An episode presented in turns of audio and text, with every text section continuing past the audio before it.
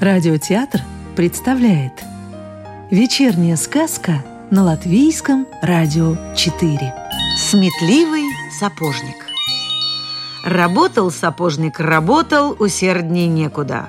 Однако никак не мог заработать столько, чтобы себя да жену прокормить. Вот зарезал он теленка, развесил шкуру на заборе и так подумал.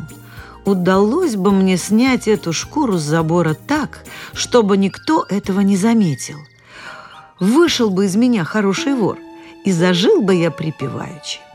Подкрался он к забору снял шкуру так, что никто этого не заметил. Тогда еще разок развесил ее, сходил в избу, стал опять к шкуре, крадучись, подбираться. Однако на этот раз увидел его барин и спрашивает. «Ты что это затеял?» «Хотел украсть шкуру, да вы мне помешали». «Раз уж ты такой ловкий вор, — говорит ему барин, — сведи у меня лучшего жеребца, за это я заплачу тебе 700 рублей. Но коли я тебя поймаю, получишь 700 роск». А у этого барина было очень много лошадей и также много конюхов. Приказал он конюхам глаз с лошадей не спускать, а лучшего кучера посадил верхом на лучшего жеребца. Раздобыл сапожник бутыль водки и принялся подчивать ею конюхов да кучеров. Так напоил их всех. Лучшего кучера затолкал в мешок и подвесил под самый потолок – взял лучшего жеребца и отвел его к себе домой. На утро пришел барин и увидел, что лучший кучер под потолком висит. Освободил он его и спрашивает, «Конь-то где?» «Не знаю». «Иди к сапожнику, там его найдешь. Я дам этому плуту 700 рублей, а он отдаст тебе коня». Пошел кучер к сапожнику, отдал ему 700 рублей и забрал коня. Через некоторое время барин опять подбивает сапожника на кражу. «У меня очень много собак. Укради самую злую». «Не знаю, украду ли, однако попытаюсь». А в псарне было окошко.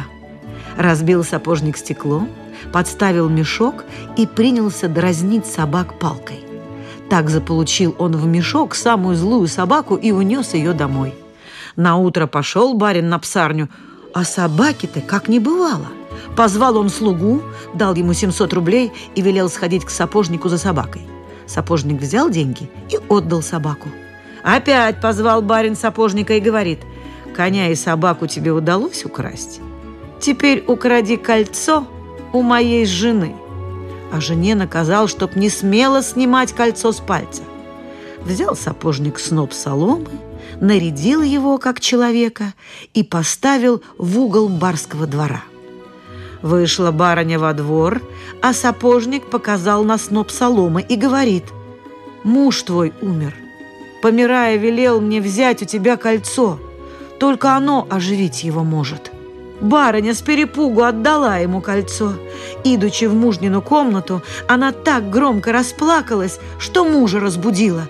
Всполошился барин и спрашивает, что случилось? А жена ему и рассказала все, что с нею приключилось.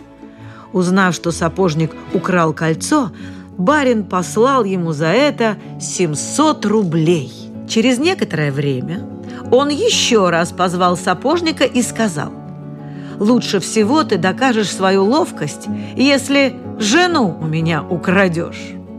Сапожник поставил сноп соломы возле конюшни и поджег его. Барин решил, что конюшня горит, выскочил во двор, а жена шум услыхала и за ним кинулась. Схватил ее сапожник и унес к себе. Вернулся барин в дом, а жены-то и нет.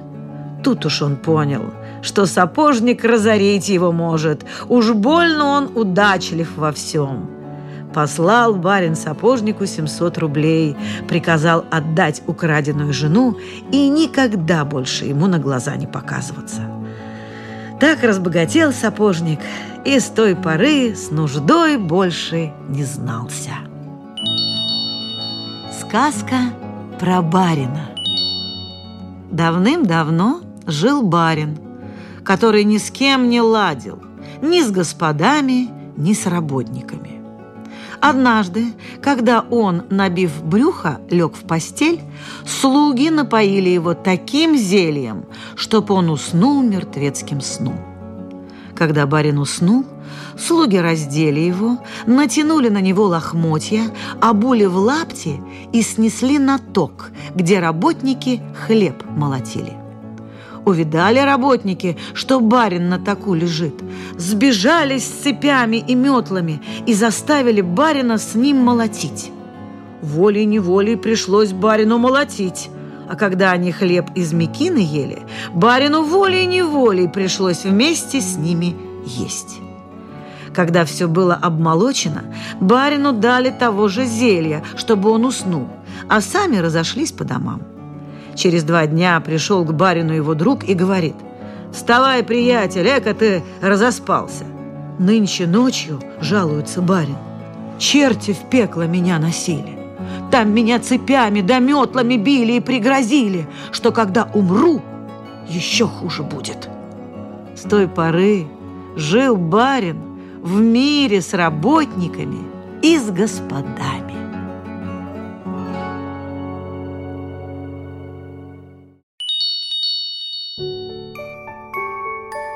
Сказку читала актриса Татьяна Лукашенкова.